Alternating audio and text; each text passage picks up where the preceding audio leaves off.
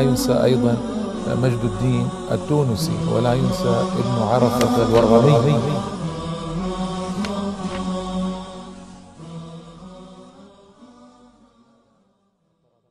بسم الله الرحمن الرحيم. الحمد لله رب العالمين وصلى الله وسلم وبارك على سيدنا محمد النبي الأمي الأمين وآله وصحبه أجمعين. أما بعد الإخوة والأخوات السلام عليكم ورحمة الله تعالى وبركاته. وأهلا وسهلا ومرحبا بكم في هذه الحلقة الخامسة عشرة من الشخصيات التي أوردها على أسماعكم الكريمة التي فيها عظة وعبرة ولها أثر كبير وجليل في الناس وفي التاريخ الإسلامي وفي الشريعة الإسلامية وفي الجهاد في سبيل الله وفي العلم والقضاء والدعوة إلى الله تعالى. ما شاء الله أحوال كثيرة وأمور جليلة.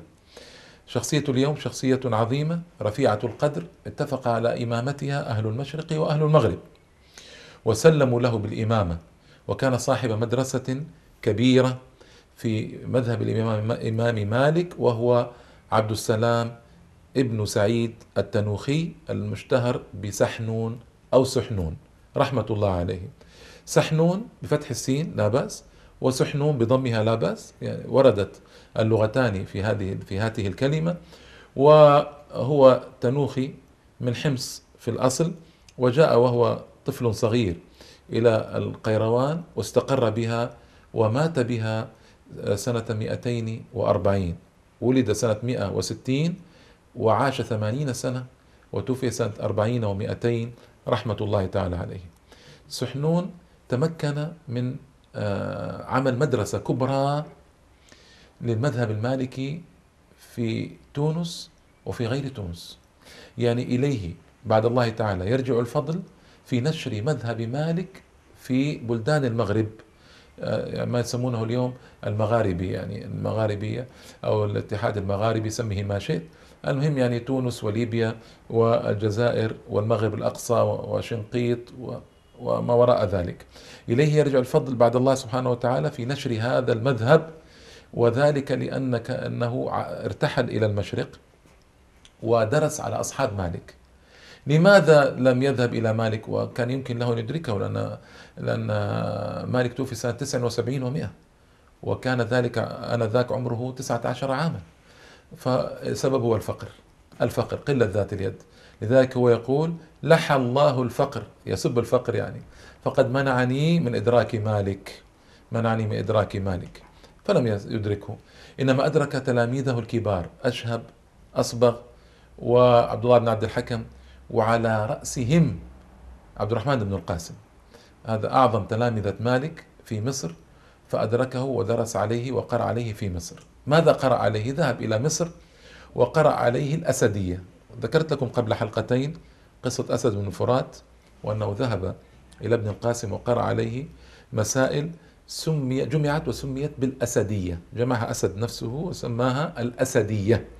الأسدية هذه أخذها ابن القاسم معه إلى أخذها أعني سحنون معه إلى ابن القاسم في مصر. فابن القاسم وسحنون سحنون قرأ عليه راجعها ابن القاسم أضاف عليها أشياء حذف منها أشياء هذب منها أشياء وأمر في ورقة أرسل رسالة إلى أسد بن فرات قال له إن جاءك سحنون فانسخ ما عنده من الكتاب هذا اللي هو تعديلات الأسدية إن صح التعبير وأتلف ما عندك. يعني أعتمد هذه النسخة كما يقال اليوم. أصحاب أسد زينوا له للأسف قالوا له لا ما يصلح وتصبح ساعتئذ أنت تلميذا عند سحنون وما يصلح هذا. فأبى فانزعج ابن القاسم ودعا على أسد ألا يستفيد من الأسدية هذه. لذلك سبحان الله طمست الأسدية وخمل ذكرها وبقي كتاب سحنون الذي قرأه على ابن القاسم وسمي بالمدونة. المدونة مدونة سحنون على ابن القاسم وأصبحت مرجعا في المذهب المالكي. لا إله إلا الله. فلما عاد طبعا سحنون عاد بعلم كبير وكثير من مصر وأقبل عليه الطلاب فكان عنده قرابة 700 طالب بعضهم أئمة كبار نشروا علمه في الأرض. وهذا هو السبب والله تعالى أعلم في نشر مذهب مالك سحنون. كان هو الواسط الواسطة آه، سبحان الله لينشر مذهب مالك في تونس وما حولها من بلاد. وصارت الإمامة سلمت له لسحنون. سلمت له الإمامة رحمة الله تعالى عليه.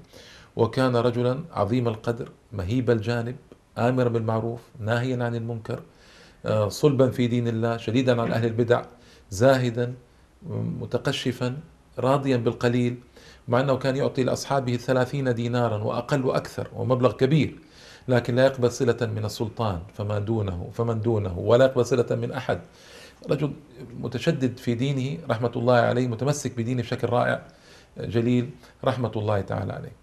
سحنون آه، كان حكيما وكلامه جليل ومقبول آه، منها منها مثلا من الحكم التي كان يقول آه، ليس للامور بصاحب من لم ينظر لها في العواقب ما معنى هذا؟ يعني قبل أن تقدم على شيء انظر في عاقبته وما يؤول إليه الأمر وهذه حكمة وأيضا كان هناك رجل اسمه حسان من أهل البادية غاب عنه حسان بن شاكر غاب عنه ثم دخل عليه. قال أين غبت عنا يا حسان؟ قال في البادية أصلحك الله. قال آه، وما حال حالكم في البادية؟ قال جيد أصلحك الله. كان يقولون دائما هذه الكلمة أصلحك الله يدعون في باب الأدب أيضا. ثم قال وما حال مسجدكم يا حسان؟ قال جيد. قال وما حال زرعكم؟ قال جيد وأرجو أن تكون سنة مباركة. فسحنون دعا الله تعالى ثلاثا. قال اللهم اجعل سنة مباركة. اللهم اجعل سنة مباركة اللهم اجعل سنة مباركة. ثم قال يا حسان تدري ما السنة المباركة؟ هنا يعني ما شاء الله كلمات طيبة. قال وما هي؟ قال هي السنة التي يسلم فيها للناس دينهم وإن كان نيلهم من الدنيا قليلا. وأما السنة المشؤومة هي التي لا يسلم للناس فيها دينهم وإن كان نيلهم من الدنيا كثيرا. الله أكبر. نعم هذا هو الميزان الحقيقي. ما ما, ما الذي ينتفع به الناس إن نالوا من الدنيا من كل وجه ولم يسلم لهم دينهم. دينهم رقيق آه، علاقتهم بالدين ضعيفة رباطهم بالدين ضعيف. ماذا ينتفعون؟ إنما السنة اللي يسلم فيها الدين هي السنة المباركة السنة الجليلة. وهذا طبعا نخاطب به الناس اليوم. أن يلتفتوا إلى الدين ولا يضيعوا الدنيا. ما نطلب منهم أن يضيعوا الدنيا لكن أن يلتفتوا إلى الدين أن يعظموا قدر الدين.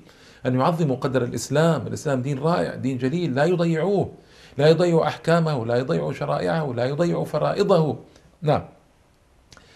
آه، هو لما صار عمره أربعا وسبعين سنة ولي القضاء. سبحان الله وليه على كبر. اليوم القاضي إذا وصل إلى 64 ما هو 74 يتقاعد.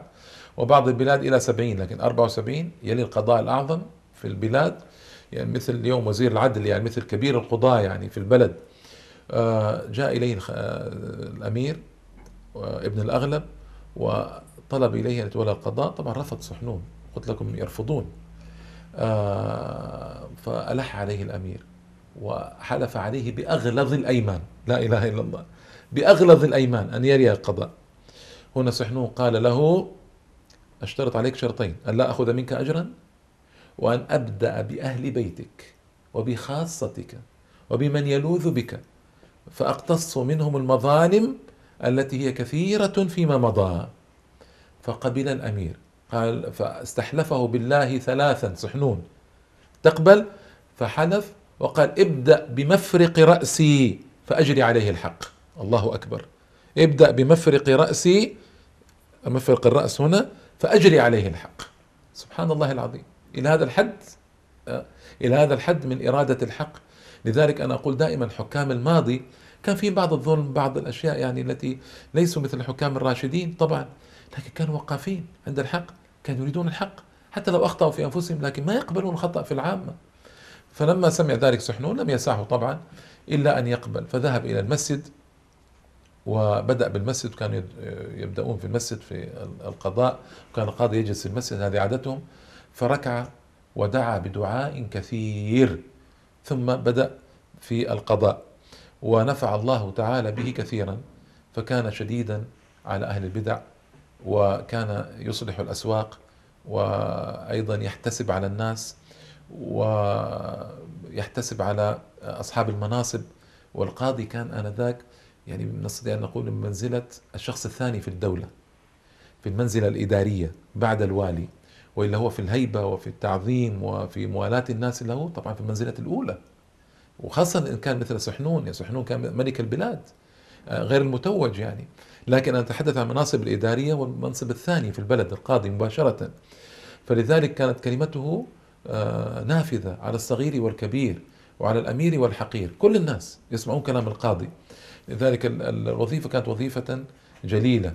وبقي في ست سنوات إلى أن مات. والطريف أنه كان يدعو الله تعالى قبل آه، بعد أن مات القاضي قبله.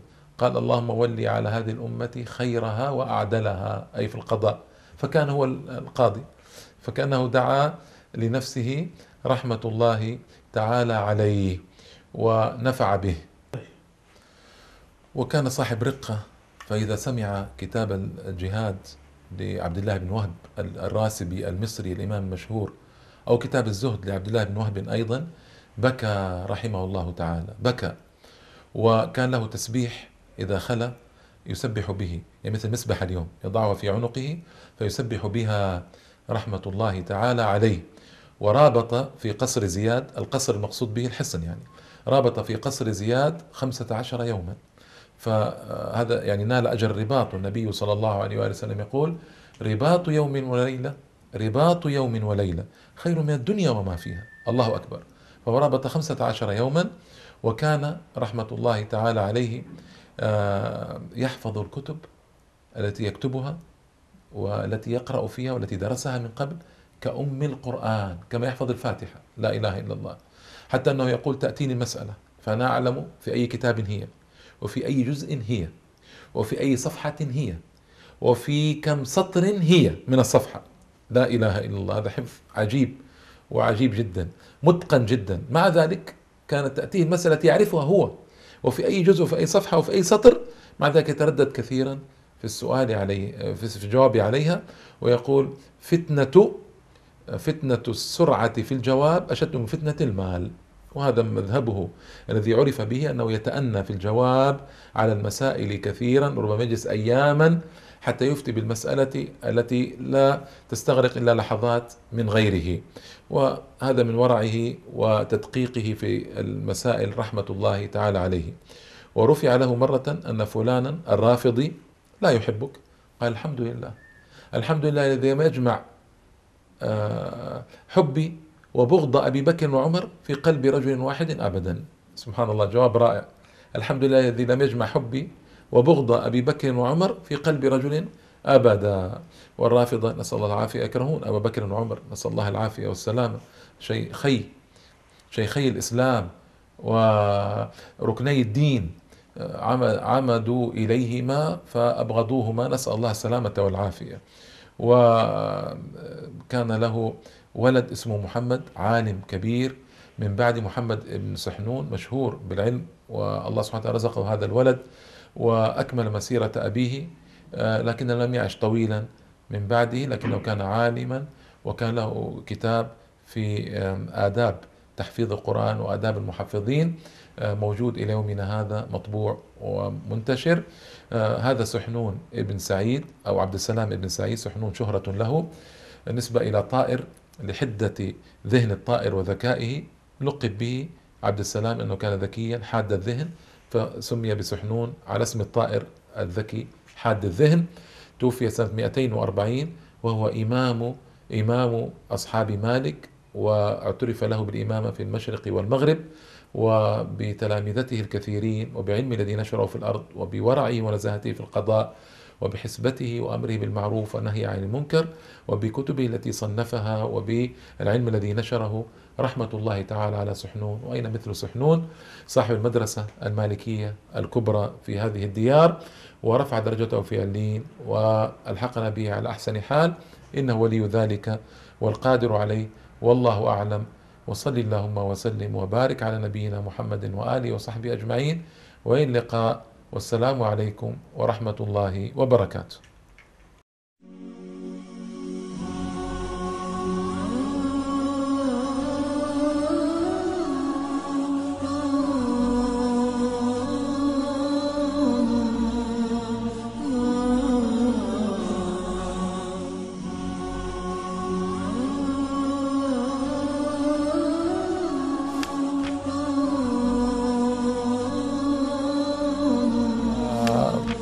لا ينسى أيضا مجد الدين التونسي ولا ينسى ابن عرفة الورغمي